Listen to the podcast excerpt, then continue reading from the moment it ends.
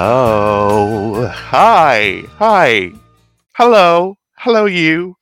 It's Casement's Leftovers, the parasocial socialist podcast, begging to be your friend. You're joined as always with me, Glenn, my co host, Helen, and our new co host, Heather. Heather, hi. Hi, how are you? Speak up. I'm speaking up. Am I quiet? Oh, you need to hold your mic up to Oh, okay, okay. I'm going to look like an influencer just holding up my mic, being like, okay. so influential. Um, Heather, who are you? Who the fuck are you? Where you been, bitch? um, whenever someone asks that, I'm like, I'm a, I'm a cancer. I'm 26. I'm blah blah blah. Are you a cancer? Yeah, I'm a cancer. I Okay, we're ending this podcast now. Oh no, no kidding! I had like a bloody dream about Libras last night, and I yeah, it's a whole thing because I've got a, a network of Libras around me. Um, Oh, that must that- be that's- painful. Is Tom a Libra? Tom's a Libra, my sister's a Libra, my dad's a Libra, my two best buds, Nick and Beth are Libras. I I'm completely cornered. Let's just So- let, us just stop doing a um a political podcast for the moment and actually talk about our star sign. So you're a Cancer. I'm Uh-huh. a Capricorn. Everybody's just like, of course he's a Capricorn. And Helen, you are a what? A Sagittarius? Or no, you're a water sign, are you? yeah, I'm a Pisces, Oh, which yeah. does Got water actually energy. suit me. That- yeah, yeah, it, it suits me in pretty much every way. But I don't know anything about any of the other star signs that aren't mine. Like I only know things about my own star sign. I don't. Mine is pretty offensive. Mine is basically it basically says you're like emotionally closeted and that you're a Oh, crab yeah? because you got a hard exterior and you're like snip snip get away from me. I've got emotional problems. Uh-huh. Oh, yeah. Uh, really rude. And all of this has been proven by science, so we know that this is to be true. Um, Mhm. I have, I've like uh, my mother was uh, was really really into star signs, so she would read, like she would read us our star signs growing up, Mm. um, with with always an air of dread, as in like, oh god, that doesn't sound good. That doesn't sound good at all. Um, so, and then obviously I went through what most um early noughties teens went through, if you were gay, which was to become a teen witch for a summer. So Mm-hmm. I spent a lot of time learning um, the witchy ways. Um, one of them was was uh, star sign. So I am. It's like rattling around my head. I've got like some. I know like certain things about certain star signs, and it's Mm. still like it's like a hangover from from those heady days. Were you only a witch for a summer? I thought I thought it was. No, longer. it's probably about two years. I'd say. Enough for for for me to spend an, a significant amount of money on stuff that um I cannot find. Thank God. But like I bought an athame, which is a dagger, a ceremonial dagger, Mm. um, uh, made out of bog oak, um, and I think it was like sixty quid. I remember that I saved up for a while for that one. Amazing. Lunacy. Uh, well, I wanted to be popular. I wanted to be popular. Uh, That was the I wanted people to know that I had my own ceremonial athame. Um, was I, I really, really actively enjoy that where I went wrong in going kind of like becoming popular is just not buying a bog knife. yeah. But that would have Yeah, been oh, what yeah, was yeah, going yeah. to secure it. Yeah, yeah, yeah. Lovely. Yeah. I can know Uh, be be effeminate, have a bog knife, tell a lot Mhm. of people that you're a witch and that you can see into the future, um, that you can read people's auras. All of this is like top notch, top shovel, top top shelf, Devil. top shelf um, personality traits that you want to be like the most, the coolest kid in school. Um, Amazing. But you know what? People would secretly come to me and be just like, "Can you can you read my future, please?" They would be very into it. Like people were all very like har har, and then when they'd have me alone, they'd be just like, "What do you what do you see?" But you get really good at this. Is why like, I don't believe in anything anymore, is because you subconsciously, even though you think that you're doing it, you subconsciously cold read people, and you let them read themselves. Yeah, yeah, yeah. Like you subconsciously uh, cold read people, and then you let them like read See, themselves. You So you stuff like this. You're just like, okay, so there's a lot of dr- so I can tell that the, in your past there's an awful lot of stress, and then people go, "Oh my god, that's true," and then you say specifically around your your childhood, and I and I can see a lot of stuff being put on you from a very young age, and like everybody has this. So they Mm. would say yes, but I wouldn't feel like I was trying to fake them out. I would feel like I've actually like I would just let my mind go blank and then say whatever came to mind. So obviously, I was like reading the the the kind of like ob- observations that I would have had of that person pr- previous. You know what I mean? Um, but people would cry and stuff like that. People were real into it. Yeah. I'm, I'm, I'm. I am noticing. I thought that the so so where I'm based at the moment, the the witch movement is quite big. I've been invited to like white witch parties and stuff, and I thought it was just a phenomenon for where where I'm based. Mm. Uh, but it, it I'd noticed recently on Netflix there's a new fairies and witches program that's like sexing it all up, and it's obviously been a global Ah. movement in the last couple of years that everyone's just like witches and fairies. This is this is my identifying feature. So There was that thing where those witches hexed the moon uh last year. Oh my that was god. like the first time I heard about. I remember it was like on Twitter, and there was like, like I feel like it was probably a joke. Uh, I couldn't tell. It was like impossible to tell. It was one of those like Tumblr type phenomenons where you're like, I can't tell if this is real people or not. But they, these like young witches hex the moon, and then these older witches were like, everyone watch out! These young witches have gone crazy and hex the moon. Um, so, So yeah, there's was the a big sub. what, what was the hex to do with the moon? Like make it Um, I don't know. It was it wasn't very specific. I can't remember. Like it, they were just like, oh, like obviously when you're a young witch in training, like you you learn about how you like can't hex the moon or do any of this mad shit. But these girls have just gone crazy. They've hexed the moon, and now like we're all going to be in trouble. It was like a warning for all of us. Oh my god, that is scary. I don't like Yeah. it. Um, have you ever hexed the moon, Heather? I mean, oh no, you moon- weren't. Huh? Go on. Well, I was just going to say, I mean, it was a. No, no, I haven't. I was going to be like, well, you know the way you don't see the moon in the daytime? Guess who that was? And then I was like, well, you do technically see the moon in the daytime. So I didn't he- hex it very well, did I? Yeah. No. Okay, so today um, we are talking just exclusively about star signs. Today we're talking about the um, the other star the other star sign that isn't talked about, the diaspora. Um, the unknown. Everybody- star sign. you guys are both a member of the diaspora. You're both Mhm. you're both you're both immigrants. Like see this is the thing, the diaspora like, you know, it can include like fucking like people who were descended from Irish people, which, you know, like who Mhm. isn't uh involved like Irish people have got their fingers in an awful lot of pies for want of a better expression. Um so like it's not that ridiculous that like, you know, that Irish people would draw on those types of connections for influence around the world. But the Irish diaspora that we're going to be talking about today is exclusively people who have immigrated. So like people who are who were born in Ireland or raised in Ireland and then like moved away to a different country. Now sometimes white people like to like refer to themselves as expats if they're moving to another country. Does that happen in England and in Germany? How do you mean, like, you know, when English people leave England, they refer to themselves as expats? No, as in like when you I mean if you if you have you ever met an Irish person who referred to himself as an expat in England? Oh, um, you know, it's really strange. People keep on telling me there's a thriving Irish community within Bristol, and I cannot find them. um, I will say my sister is is is living in this like kind of like collective of of Irish people that now have like forever uh, settled in Australia, and everyone is an expat there. You know, Mm. everyone is an Irish expat. Um, but in Bristol, I've I've met one other Irish person, Hmm. uh, which I find Mm. baffling because apparently they're everywhere here. Definitely in Berlin, expat is like the narrative. Um, everybody calls themselves ex, and I'm in like expat groups on Facebook. Um, yeah, people refer to themselves as an expat, and like I always want to refer to myself as an immigrant because, like, obviously it's racialized that we call white people expats, but it almost feels like it's so deliberate and intentional that it feels uncomfortable. Like it's like I'm, and I'm like I'm an immigrant, as if I'm trying to like, um, you know, it's like trying to dropping in Say woke there's no language into a distinction conversation. I can find it sometimes really obvious. Mm, yeah. Sorry. No, go for it. Uh, just like I can sometimes I think like dropping that sort of woke language into a conversation can just seem very performative and obvious.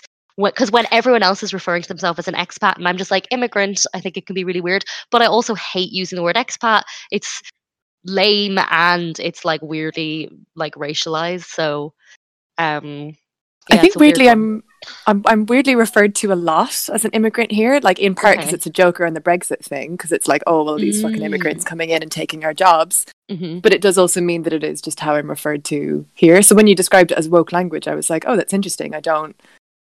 Uh, it's definitely not taken as woke language here. It's taken as yeah, like a oh god, our country has become incredibly bigoted. like that's more Yeah. what this word kind of means here.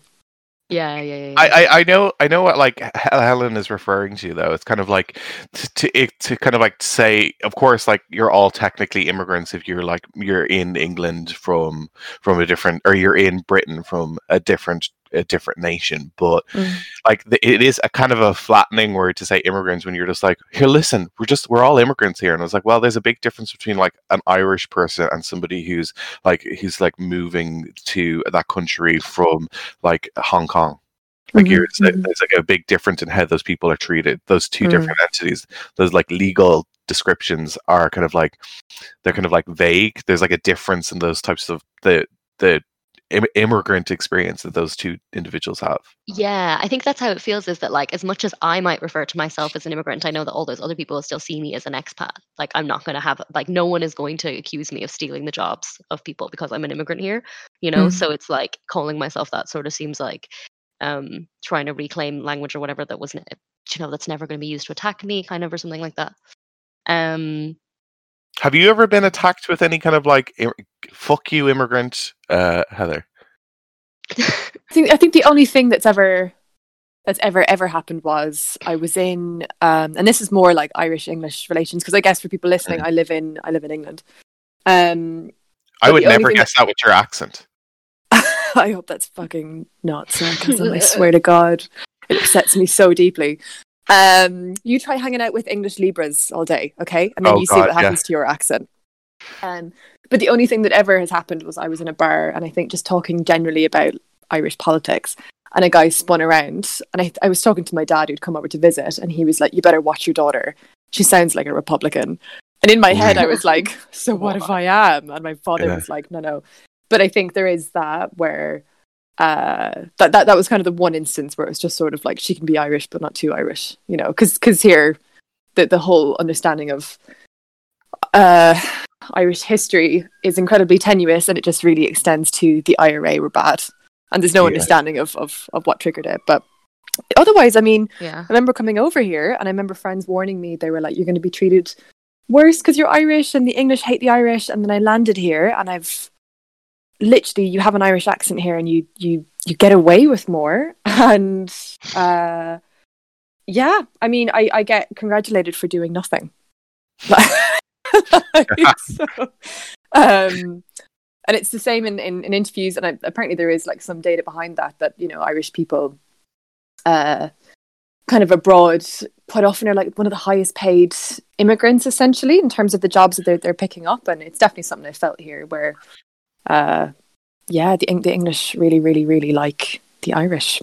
The that So- the Irish, I know I've seen the same statistic. The Irish are the the best paid um, uh, of all of the immigrants that have that live in Britain, um, and they occupy um, kind of like the the the highest ratio of what they refer to as skilled or um, professional work. So like there's an awful lot of people who are like living over there. They're doing a lot of office work um, rather than say the like the jobs, the manual jobs that like Irish immigrants from like the like you know the the the sixties or the seventies or the eighties in in Britain used to occupy. You wanna say- Um, have you had any Have you had any weird experiences due to your um your nationality, Helen? No, nobody, nobody cares. I don't think, or like nobody even people like. I people like don't really have any um prejudices or um associations with Ireland or Irishness like that that none none that they've ever made clear to me. Um like I guess they really don't know much. Like one of my German friends is like like the first time I ever met her, she was like, "So what's your like national dish?" Because we were just like really trying to make small talk, and I was just like, "Um, maybe like stew." And then I explained it to her, and she was like, "That sounds horrible." Like she was just like openly baffled. And then later on, I was like talking to them, took some other friends, and I was like, "Well, Irish, like Irish, is a language by itself, and it has its own language." And they were like, "What? A language?" Like it just really like. um, but no, I've never felt any any sort of uh, any badness at all. Um, but I think it's like really interesting what you're saying just there about like Irish immigrants having like the highest paid jobs. And then I was looking at some of the research you did, Heather, about like um that now like so the in like the profile of a contemporary immigrant that the people who leave now tend to have higher levels of education than the people who Mhm. stay like, I Mm. think it's so interesting because it is a total flip in the narrative that you leave Ireland um, to in search of a better life or in search of like a better job. Do you know what I mean? And I know that's not the case for everybody. Like I think it's going to be hard for us to not make a load of generalizations in this, but like obviously I'm not. I I don't know anybody's life or anybody's experience. I'm not pretending to, but just like looking at it on a broad way, like it used to be this idea that like you had to leave to get work and send the money back, right? But now it's definitely flipped where it's like I think in that way it's become quite like individualistic where now you leave to have your own personal experiences um to like uh try and get a better job but like not because you need to obviously if the people who are staying are like have less of an education you know Well, I think kind of what it was interestingly pointing to was it was essentially saying that um, university educated um, Irish citizens were overrepresented in people emigrating. So it was like 70% were, were kind of university educated with an overwhelming amount in their 20s. And I think, and there was even, you know, research I found that kind of pointed towards who does it for experience, who does it for traveling, who does it for work and Mm, careers and stuff. And while the main motivation is still for careers, there is definitely, you know, it's not as intense as it was before, where it's like you're working to support your family. But what it Mm. does, I think, point to me is, you know, if if if our emi- you know Irish immigrants are largely, um, you know, I, I, as the kind of study shows that it's it's kind of overwhel- overwhelmingly kind of um, well educated, Mm. it kind of points to me towards the fact that these same people understand that Ireland doesn't provide as good opportunities at this point in their life as it would elsewhere, which is the, it- it- definitely the bracket I was putting, you know, I put myself in. Because before, you know, when we mentioned this topic, I was, I kind of wrote a little list about why I emigrated. Mm. and I absolutely love Ireland and I um I'm really proud to be Irish and I love Irish culture and stuff but I, I did really know that my my my options realistically was to work as an, a barmaid for another five years uh, despite having why a didn't you? Why didn't you?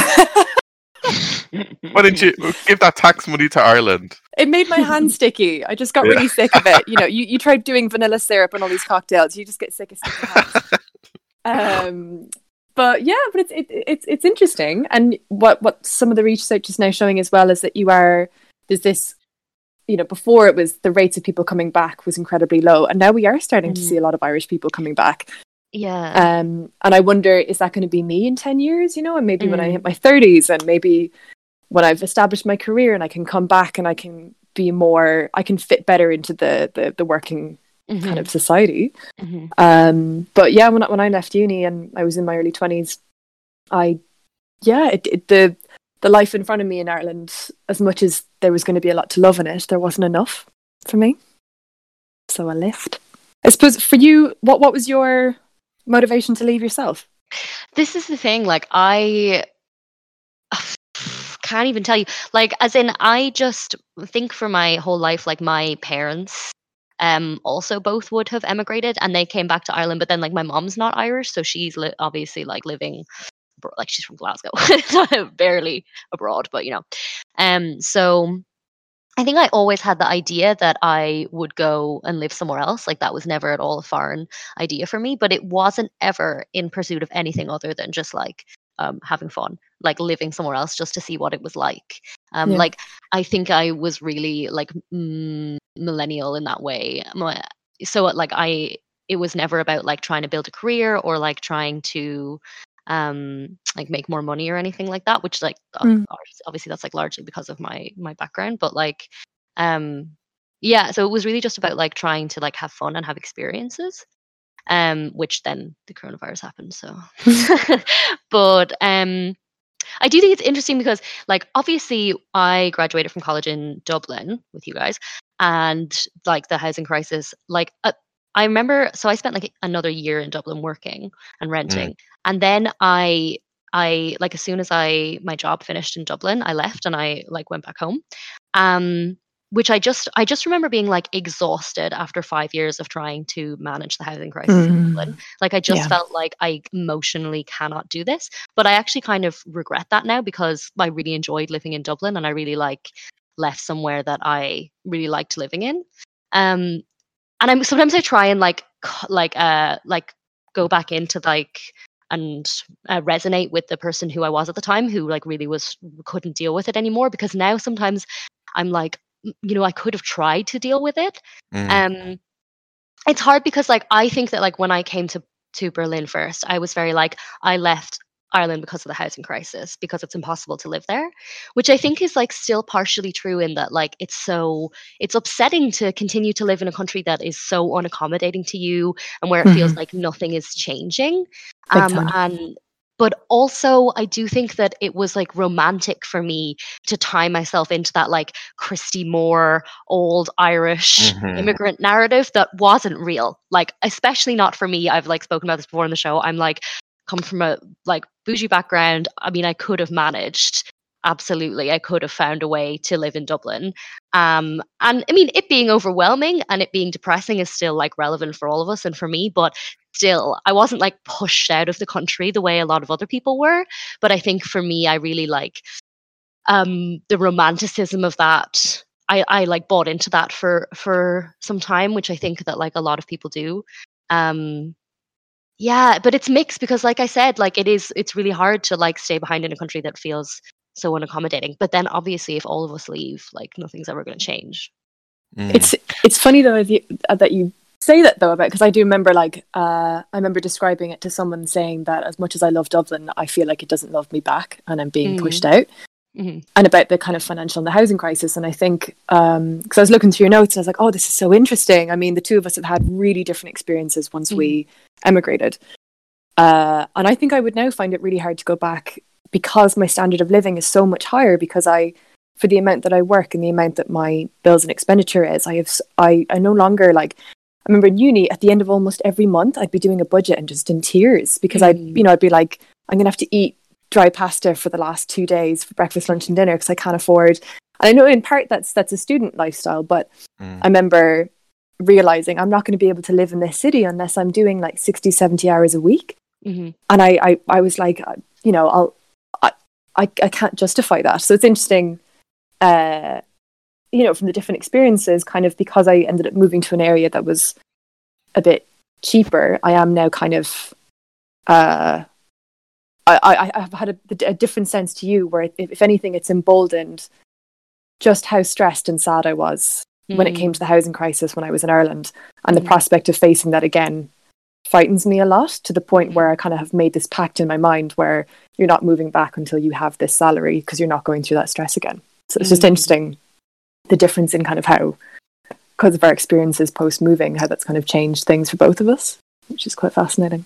Yeah, like I think it also it really depends on like our background um, Mm. and like how our experiences we had in college, like our class background and how we broke up, how, how we broke up, how we grew up, like influenced it. Um, yeah, so much. Yeah. like there was like during the recession there was a whole movement like i mean i'm obviously uh i'm father time compared to you Mm. girls uh like i'm i'm a couple of years older than you guys and i remember like i was like 18 when the when the when the crash hit um or in around 18 um and uh i remember there was like a whole movement of people who were being just like we're not going we're not going this whole kind of thing. And the it's funny as well because during the recession uh, and like going out and partying in dublin it, it there was a sense of reclamation because Mm. people would be going out and living in town again because the price of living in town had like Mm. fallen through the like you could live in town in a in a kind of like a very small house for like a grand was sharing with them to like uh, two other people's like so it was like v- way more manageable like and then cultural spaces like as like warehouses uh, began to empty or you know like uh apartment blocks that were or office blocks that were supposed to be accommodating a new kind of like tech firm fell through so it just became this like shell space where like people would have like you know like raves or different like parties or whatever in them. So there was a sense of like kind of the thing that made ireland more livable um, because the jobs were hard to come by and obviously there was like high unemployment but like it wasn't impossible. Um, it meant that people then could you could um, you could live in the city again you know and then when you then like obviously when i started back into when i went back to college and i met you guys um this is like this is that was the very like the the the explicit end to all of that. The prices of rent was going up. It was still Mm-hmm. it was still kind of like it's nothing like it was now, but it still hadn't reached the peak that it was pre Celtic Tiger. Now it's past all of that. Like it's completely all of the rental market is like it's like at the peak of the Celtic Tiger, the rent was not as expensive as it is now. Um, but like that had that had, had just started to shift. Um, that type of culture had just started to to kind of like fizzle out when when we were starting college, and I we can still remember though going to kind of like you know gigs and like punk gigs and stuff like that, and like there was like still kind of like spaces or collective spaces or whatever that people were still hanging around in. But like really, that was the kind of like last days of Rome, if you like. Like the, those places are mostly they, if they're not being actively trying to be sold or redeveloped, they're gone. They just like have like you know fizzled out of existence. And it was this is previous to Corona. I think there's also one really interesting point that we've kind of accidentally touched on without knowing that we have, but uh, so from some of the research I was doing as well, it also said that the people who emigrate are o- overwhelmingly from rural parts of Ireland compared to, Mm. You know, being born and bred in Dublin. And I was always thinking about, you know, from my uni course, who left and who. And I say uni because in England they don't. Yeah. If you say college, I remember, remember I said to someone I was like, I studied English in college, and they looked at me like as if I had like learning difficulties. I just was like, what the fuck. Um, but they. Well, they're the ones with the learning difficulties. yeah. Uni. yeah, that's it. So when I was in uni, um, but I was thinking about the people who'd emigrated, and you know, it's just kind of interesting that the folks who'd left usually were the ones who didn't have housing physically in Dublin. Mhm. But Mm. just yeah, the research was pointing towards that overwhelmingly the people who emigrate are from rural Ireland, and the diaspora moving isn't just because you know because Ireland isn't Dublin. Dublin is one Yeah. city in it, but I guess it's it, it also points towards you know a, a, a huge sway of the rest of Ireland is kind of a lot more deprived in terms of industry Mm. And in terms of opportunity. And I think that's what's really sad about it because there's there's you know I would really really love Ireland, but I think my Mm. were I to move back, you know, I would much rather let's say move somewhere like Galway or Cork. But at the same time, I also know well that puts a that mutes your career a little Mm, bit, yeah. at least at this Mm. point in your. But it is really interesting then that it was kind of, and it still is in our heads at the moment that like at this age to to to live and work in Ireland, it's Dublin, it's not elsewhere. Mm. Um, Mm. Which yeah, I just thought was an an, um, an interesting point, really. Yeah. I also think it's like so much easier to love Ireland when you're away from it. Like as in it's so Mhm. much easier to romanticize um the like you know like the countryside and like the pubs and and like those rural places in Ireland when you're not there and you're not like also seeing that it's like a neoliberal nightmare. Mm. um like obviously the two things are like intrinsically linked like if Yeah. no one is staying behind like if if none of us are staying behind to try and sort the country out then no wonder it's changing like i saw in your notes Heather, that you said that like the government were um uh, like that it was useful like it's helpful for them if a lot of people emigrate because they don't have to supri- uh, provide support services for young Huge people thing. and they don't Yeah. have to do the thing that a state is supposed to do like how we talked about in the last episode um so the it's so they were kind of almost promoting emigration as like a healthy part of irish life um, Mm. which makes a lot of sense. Um, but I do think there is like a sense of like we should have more of a sense of collectivity where if more of us stay behind in Ireland, then we might be able to like mm, get into government or like change policy or do whatever, try to um, try to sort the country out and make it more amenable to younger people and just make it less of a hellhole. Um, I mean, it's it's a huge thing to ask people to do, but also like we as people are so individualistic now that we don't we don't think collectively. Like I do think that that's a part of it now that people are like, I'm gonna go, like I'm gonna have my experiences and I'm gonna sort my life out. Um, and I know obviously, like I'm not telling, I'm not saying that everyone has to come back and sort everything out, but I mean. There is no way it's going to change if we keep leaving, but also it's really hard to stay. would I would counter that big time, and I wouldn't say because it, it's almost like going, you know, your your your country hasn't given you enough to create a fulfilling career in life, but you also then have to to stay back for the betterment of your overall country. I would counter that and say a really simple way of, of fixing that is if you know the Irish government allowed um, immigrants to vote. You know, mm. They, why would they ever do that? Like, I but, but this is what I mean. It, it's Yeah. it's like why why should the why should the ownership and and you know come down to the person that already was you know kind of facing you know exorbitant rent prices, like you know kind of a, a cap on on what they can do developmentally, and then they have to stay back when it's like the issue on this is is is, is a large part that that you know the Irish once you leave Ireland you can't vote. I mean, Well, there's Yeah. Talk why? now of trying to bring in the vote for uh, the the office that has absolutely no consequence whatsoever, and, and that to me is like a fucking joke. Yeah. Oh, thank God. And that's not to and that's not to say that like people who leave are all leftists or even liberals as well. There's like plenty of Yeah. conservatives who are who are kind of like you know tracing that same kind of like career development that like Yeah, Heather was speaking about. But like I mean, I think that I think to your point, uh, Helen, like I mean, there is like a national project in Ireland that could move the country significantly to the left of of, of even uh, you know Britain, and I think that that's like a worthy cause. I think that somebody, I think that like it's worth like thinking about. But I wanted to talk really more about kind of like how people's national identity, as you were talking about, Helen, how it's kind of like you know you have these like romantic inclinations about like kind of like rose tinted glasses about like Ireland or whatever. Yeah. The funny thing about that actually is specifically when you talk about, you know, um, kind of the, the the mediation of our of of what an Irish person is, it's Yeah. particularly strong on Irish people. And so I mean Mhm. the biggest the biggest example of this was my boyfriend's parents, who I've met and they're lovely and they're really, really sweet. When I I think it was the first time I was at their house. And they basically were like, We have this film. We have to show you this film. Oh, It's no. your it's your life story. And I was like, Oh my god, okay. Like, you know, uh I haven't been told this before. Um and so they sit me down. I'm prepared to watch what apparently is supposed to be my my life. Heather, was it was it was it Pulp Fiction?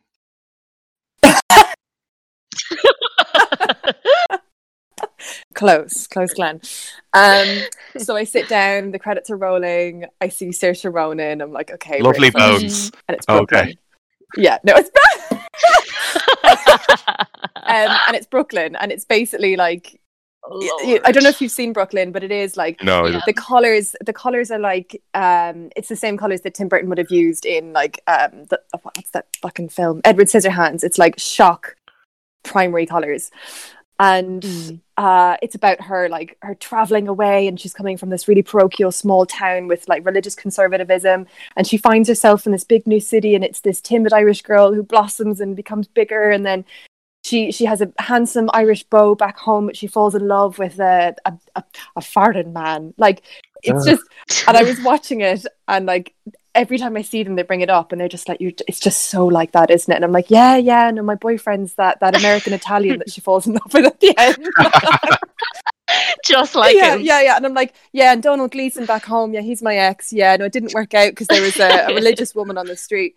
But that is like, that is the the general, you know. And I get people who kind of, uh, I I mean it. Sometimes the questions I get asked are really surreal, just because people do think of me as some kind of like myth, Mm. like I'm like I'm a, a Mm. like a fantastical uh creature that has all these like wizened tails and like you know my closer friends obviously don't but strangers are usually kind of um yeah they just go this is the traveling irish girl and you know genuinely a lot of the times there is actually this perception that we are still riding around on cattle and Yeah. that's our general mode of, of transport and that you know we're we're all educated under hawthorn bushes and like which in my case is quite true.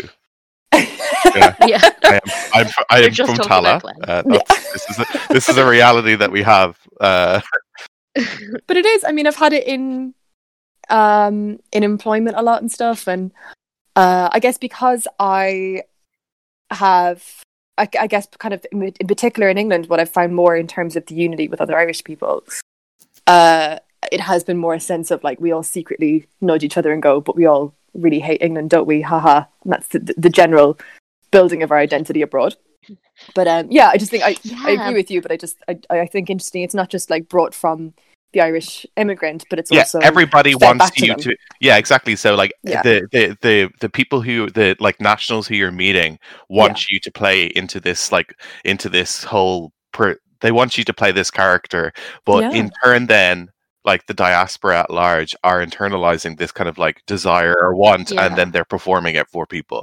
Mm-hmm, mm-hmm. I mean, I, I do think it's kind of funny the amount of Republicans in London. like, I'm just like, if you were such a Republican, why are you why are you over there? it's so bad. And I know I've seen all the responses. And again, people have individual lives. I get that. I'm not trying to come for anybody, but I just think it's But it's also as well. It's like because there's a whole industry behind it, and like you can see an awful lot of like the Irish Republican perspectives and like kind of like uh, and slogans and kind of iconography being used and then sold back to, to people who are living in Ireland from like Republicans who are who are working abroad. Like I mean, I don't really give a fuck like where people live really. In ter- like I mean, obviously, I was I was speaking about in terms of like I think that there's an opportunity in Ireland to create something that like hasn't been seen before in the history of the state and i think that like there's like something to there's something to be gained by like you know working on that project in ireland but like that's not to say that people come home. Obviously like people have their own individual lives but i'm more kind of like i guess not concerned i think concerned is the wrong word but like i'm i'm more entertained by like this kind of like use of nostalgia to kind of like larp um and feel connected to something.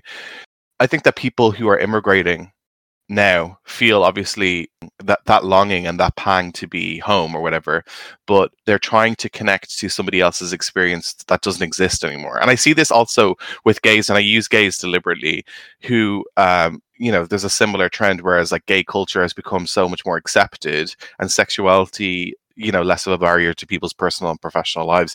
Gay culture has been kind of slightly muted by that so there's um and I'm gonna probably redrag for that, but fuck it. But like I mean that's because like identity requires difference. And if that difference is de-emphasized, you know, through assimilating practices, then what often occurs is this kind of like you know the larping nostalgia where we have like young gays becoming completely intoxicated in like queer culture from the 80s and 90s Hmm. you know but this like that carries a risk because you're you're doing a sort of like editing of trauma and aestheticizing it um, to kind of give your kind of like your identity meaning and suddenly there's a whole history that's flattened and turned into merch that you can reference and buy online and i think that that's kind of happening now with the kind of the irish diaspora is they're engaging in the same types of practices. Like more more importantly and fascinating merch off. The merching of Irish identity abroad is so fascinating to me. And again, it's being sold to people who are living in Ireland, um, as well as people who are trying to like, you know, connect to a kind of like a homesickness. in a weird way i Mm. i wonder uh and, and so for example in terms of the I, I do think it's a really really interesting point but i was wondering where did this start and i uh so i i mean i've i've eaten tayto crisps before and i've had cadbury chocolate bars but it wasn't something that i was like you know how am i going to live in a different country and not have access to those but then i've been seeing Mhm. for like over a decade now people sending these care packages so you're fucking Mm. starving in like sydney or something and you open the box and it's like you know got mr tayto in the front of it and it's like oh it feels like home again it's like i really feel like that's kind of where the whole merch off of irish identity began by being like Yeah.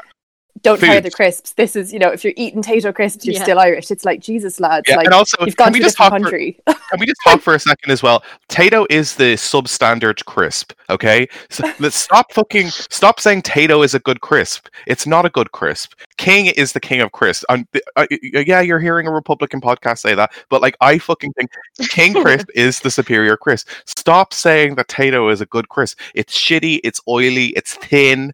It's disgusting. It's barely even seasoned anymore.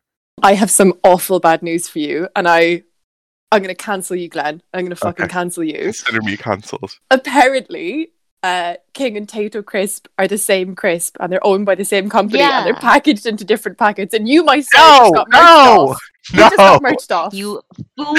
no, they're, they're, they're totally grease. different. It's greasy, it's thin, blah blah blah. Oh, And you've fuck just been you. Hold on, taunted hold by the Irish merch machine.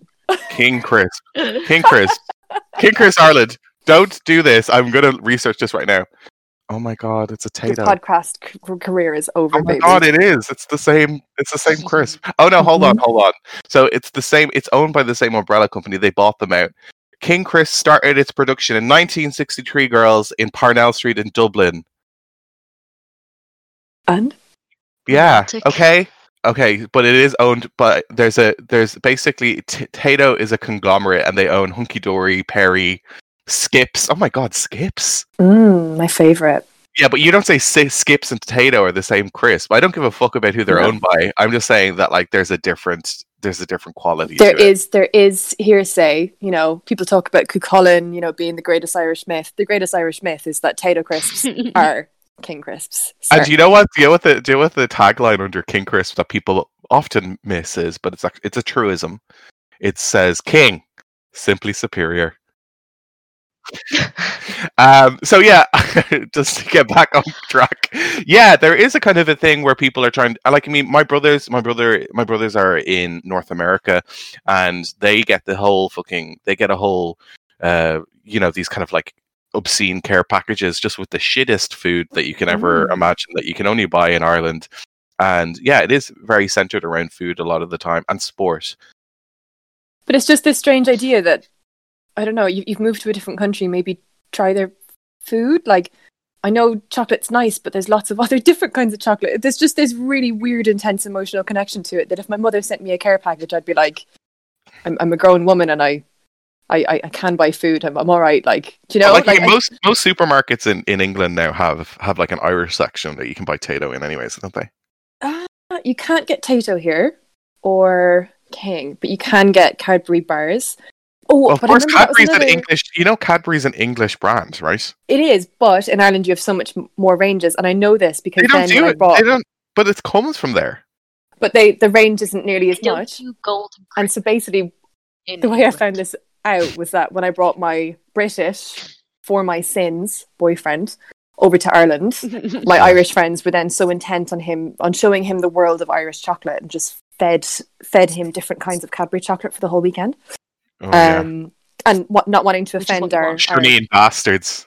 yeah, but I mean, not wanting to offend our hallowed culture, he ate it all. But I mean, was I had no idea why he was being made to eat like different kinds of one chocolate bar all weekend. But yeah, so I think Cadbury's a shit ever since it got bought off by Kraft. And anybody who says anything else is a pedophile. Um, I, can we talk a little bit about merch though? Like, I mean, how is merch articulated then when you like you know bump into Irish diaspora in Berlin? Because see, Berlin has this whole thing which is very political in my mind.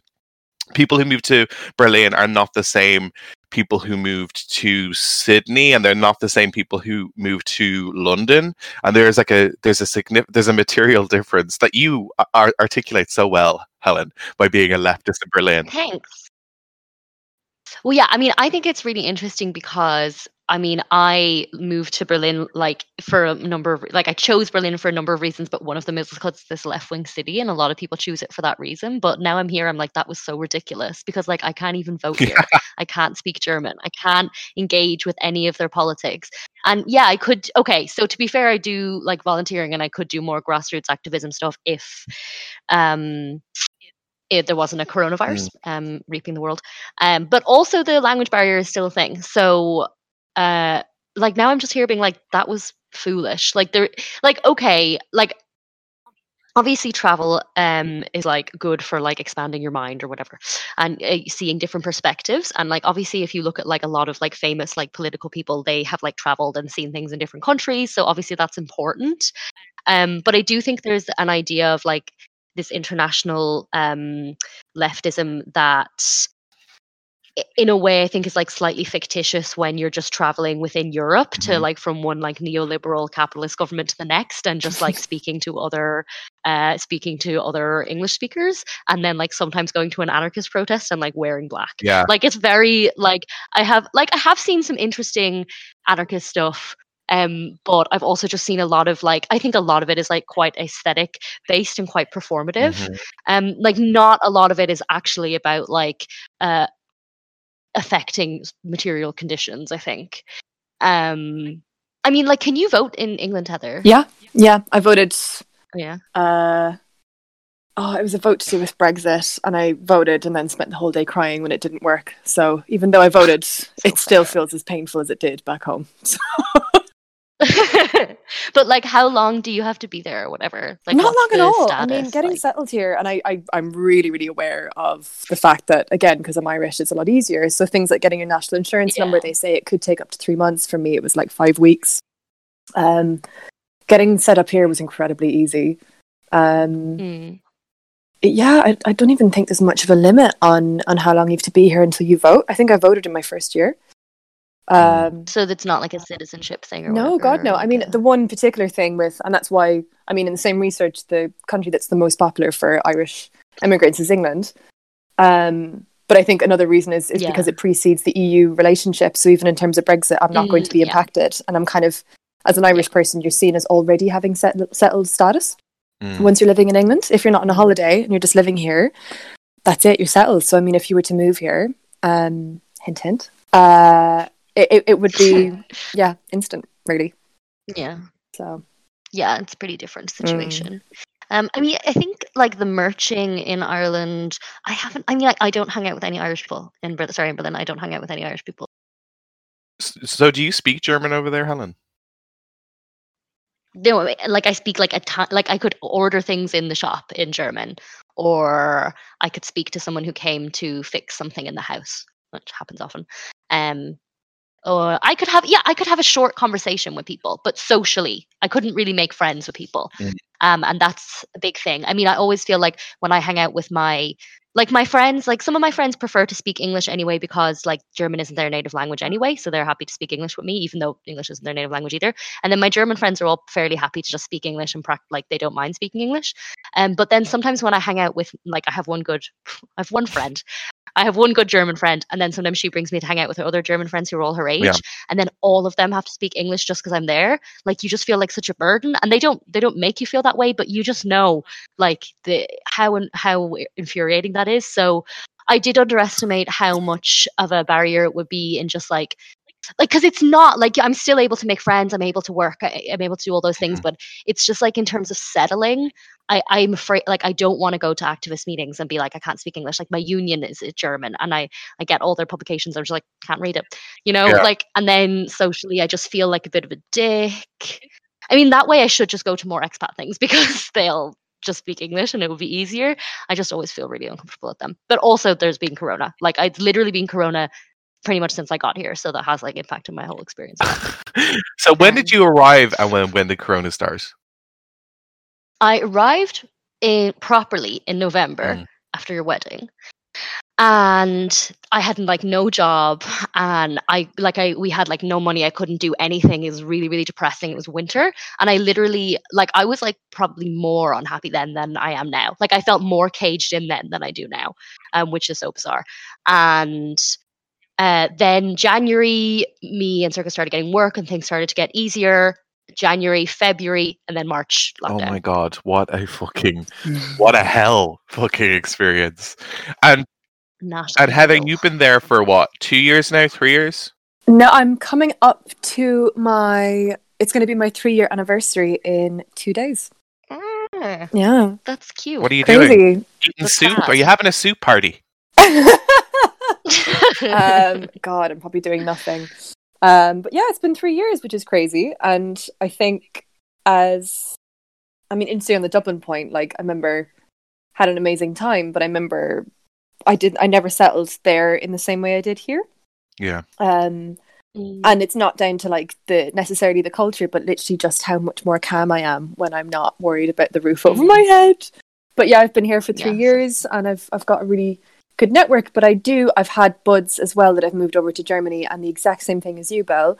They just found it incredibly isolating and lonely because the language barrier is a huge thing. Was the difference is I came here, no language barrier from the get go. You you you kind of underestimate how much of like how important it is for social cohesion just and because they always say moving Yeah. countries really hard i remember for the first four months of moving to england even though i was having a good time i was so terrified of of what it was all going to be that i'd come home to my room and i'd just be crying because i'd be like what have i Mhm. done like i'm completely on my own like Mhm. you know i'm stuck here yada yada uh it's really hard moving but i can't i i can't imagine moving and not having the language it's brave that you did it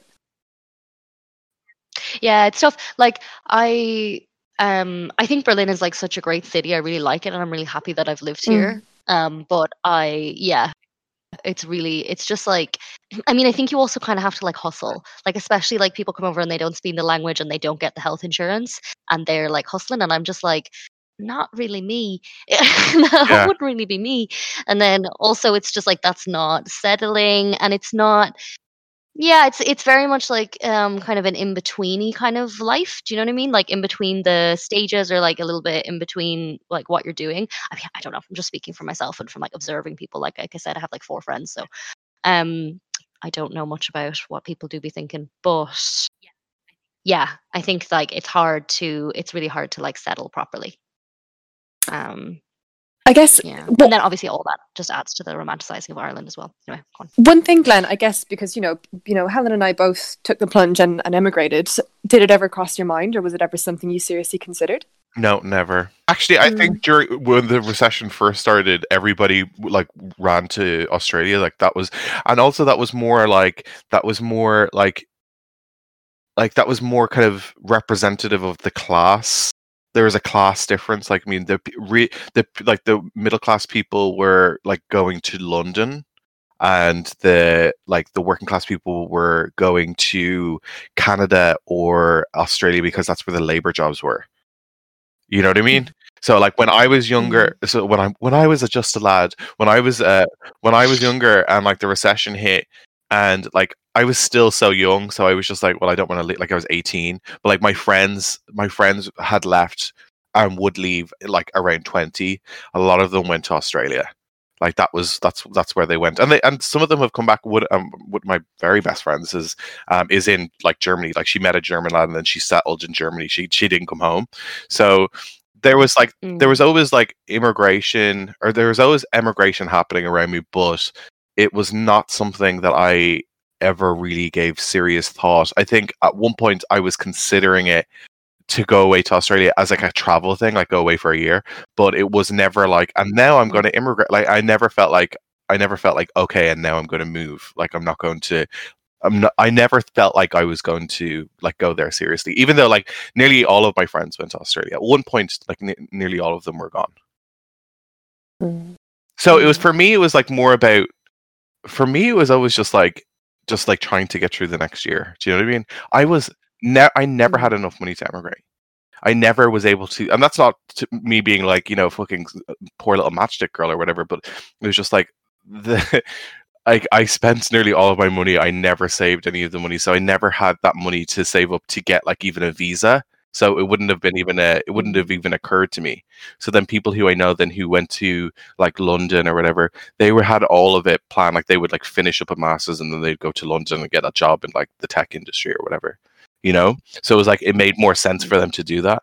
Whereas like anybody who was going to Australia was only saving up for a visa and then they were going over there and then they were working in retail over there, or they were working in like the, the construction industry, or they were they were like working in like farm work or whatever. So they were basically just like having a prolonged holiday.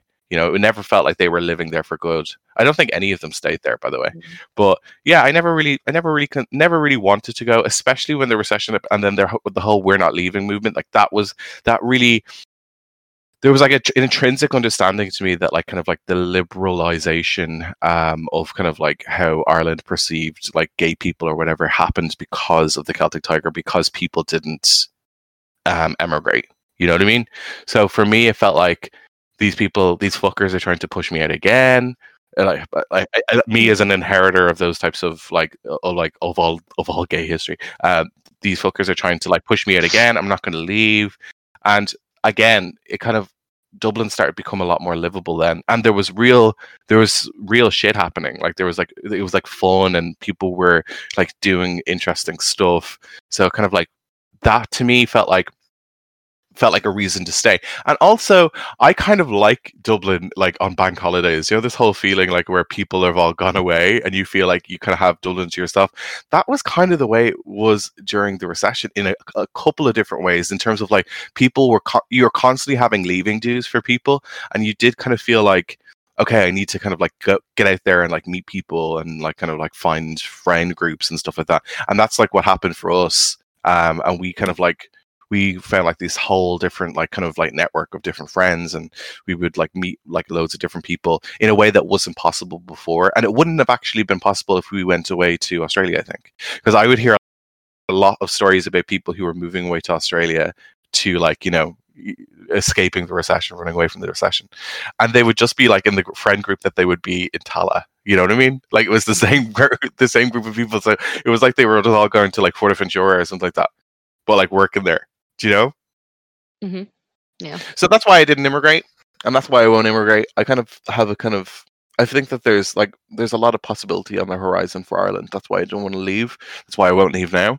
Um, but I can understand obviously why people have left. But I just never really felt like it was for me. I never really felt that I wanted to. I really like Dublin. Um, and like for me, I identify so much with what you said, Heather. Like Dublin is just like such a, like it's like a jilted lover. You know, it's like like it's like such a like it's so hard to live in Dublin. Um, the fucking rent is is insane, and like it's so dirty and fucking shitty sometimes, and it's constantly grey, and people spend most of their times like commuting to and from work. But I still kind of love it. Like I have so many like Mm. memories atta- and like fondness attached to places in Dublin, and I still think that there's a lot of possibility for the city as well. I think that there's a lot of there's lots of fucking cool stuff starting to trickle back. I uh it does I saw like um I basically saw a, a yet another trailer for a film that was just talking about how hard life is in New York and I was kind of laughing out loud when I saw it and I was like this is just a film for New Yorkers but Dublin does have that same mentality where it's you know there, there's the whole thing where like mm, you know I've been living in New York for fucking 25 years and you know In the it's, it's, it's just 1940s. yeah and it's just you know they're just like you know it's it's tough here but you do it because you love it there's no place like New York and I think Dublin's a bit like that where it's just like you know what's that meme where it's like I like the misery you know or like Yeah. that miss that Mrs. Golding where it's like you know I I Maybe yeah, I, like the- the misery. Yeah. yeah yeah it just it is like that i do um i remember talking about it with a friend of mine and it was kind of like that it just sort of we both kind of were saying we did kind of like that it was gritty and edgy and difficult but Mm. i just i i i got tired but Was, um, was that your doesn't Fran really enjoy it. Lebowitz accent, by the way? yeah yeah yeah, I think Yeah. that. Have you guys watched that? Yeah. no Mm-mm. I. It's yeah, I like it. I I have like reservations about Fa- Fran Lebowitz. I I don't like. Yeah. There's a whole cultural industry like again that's just like basically like kind of like this the whole misanthropic um kind of like writer and like uh, Yeah. things used to be better back in my like that type of stuff like i think that that's like Yeah. I think that, that I don't think that that Fran Le- Lebowitz actually engages a lot, a lot on that, but she does kind of see herself like you know as better in a lot of ways, and it kind of like kind of comes out of every other syllable that she says. But um, like I do recognize game. Like I think that like like there's a there's a there's a kind of like a freeze on that passes over her face every time she knows she's holding court and she's telling a good story. Like all of those stories have been like carefully honed to be like to be Mm. like the best story that they can like you know possibly be so i do kind of i did like it in that respect but i did kind of recognize as well from what you're saying like she that whole kind of like you know like new york is shit like and you can just leave but like dublin is shit for many different reasons but like there's lots of different types of shit in dublin you know and you have to kind what of be flavor of shit do you want well, like I mean, exactly, but it's kind of like for me, it's like a collection of different towns. Like there's not, there's like, like I mean, I was talking to, I was like talking to like uh, Jer about this, and he was just like, there's people who are like born in Ballyferm, and like I mean, they they won't go into town, and not because they don't want to go into town or they can't go a- or access town. It's just like they'll spend most of the time in like Ballyferm because they've got everything they need there. You know what I mean? So but i guess one like- thing Mm. that we've done again like let's not forget ireland isn't dublin Yeah, Just but like that, you most know. of the poorest ass- most yeah, most of the poorest places in in Ireland is in Dublin. I don't think it's some sort of citadel. You know what I mean? Mm. Like where you know, and I know that you have like a thing like, well, there's lots of er, like you know industrial opportunity in Ireland. And I think that that's obviously true, depending on what type of what part of Dublin that you that you're talking about. I'm not mistaking Dublin with the rest of Ireland. yeah, it is just interesting, as you've kind of discussed, that the the narrative of what it is to be an immigrant has changed over the years. You know, we've gone from, as we said, this kind of mythic figure that's heading off to to send back coins to their family to now, you know, by and large, working professionals who are even debating on on whether to come back at all.